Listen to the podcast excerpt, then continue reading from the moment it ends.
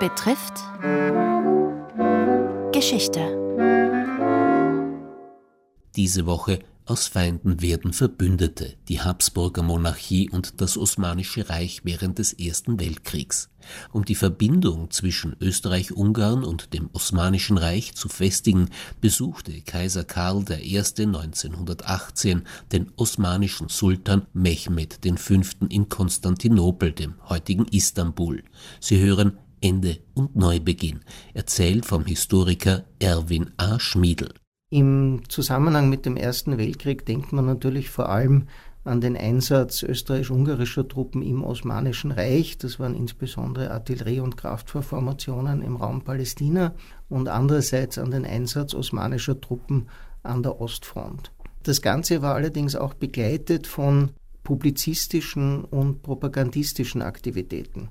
Hier muss man bedenken, dass sowohl das Deutsche Reich wie Österreich-Ungarn die Unterstützung des Osmanischen Reiches natürlich durchaus im eigenen Interesse betrieben, in der Erwartung dann nach dem Krieg und nach dem erwarteten Sieg der Mittelmächte hier eine gestärkte handelspolitische, wirtschaftliche Rolle spielen zu können.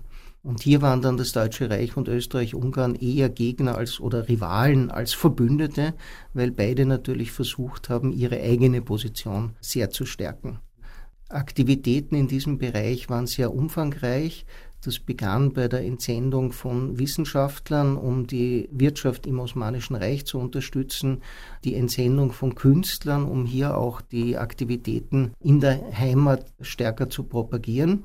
Das reichte dann aber auch bis zu Aktionen wie der Entsendung eines Damenorchesters, eines Operettenensembles, das mit Karlmanns Czadas-Fürstin große Erfolge feierte, und der Abhaltung von Modeschauen, weil man hier österreichischerseits hoffte, dass man nach dem erwarteten Sieg die Wiener Mode hier im Osmanischen Reich auch stärker propagieren können würde.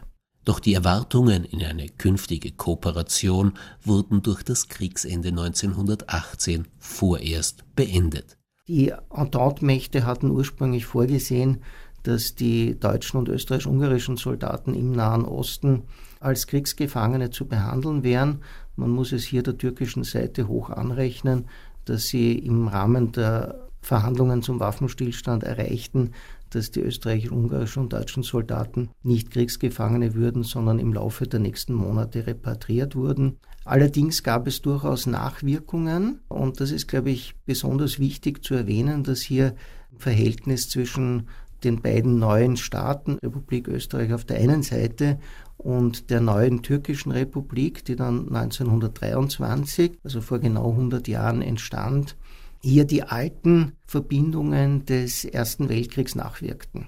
Das war hier auf wirtschaftlichen, aber auch auf wissenschaftlichen Gebiet der Fall. Bekanntestes Beispiel ist Clemens Holzmeister, der mehrere Prachtbauten in Ankara, der neuen türkischen Hauptstadt, errichtete. Der neue türkische Präsident, ehemalige General Mustafa Kemal, nunmehriger Staatsführer Atatürk, hatte aus der Kriegszeit her gute Erinnerungen an die Kameradschaft zu den österreichisch-ungarischen Offizieren. Es gab mehrere Aktionen bis hin zur Ausbildung türkischer Polizei durch österreichische Polizei, die damals einen sehr hohen Standard hatte. Und es war hier auch eine sehr rege österreichische Exil-Community in der Türkei präsent. Die Auswirkungen reichten letztlich bis in den Zweiten Weltkrieg, wo Istanbul eben eines der Zentren des österreichischen Widerstandes im Exil wurde und hier auch in dem Zusammenhang eine wichtige Rolle spielte.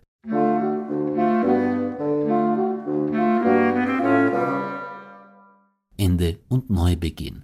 Das war der vierte und letzte Teil der Reihe Aus Feinden werden Verbündete, die Habsburger Monarchie und das Osmanische Reich während des Ersten Weltkriegs.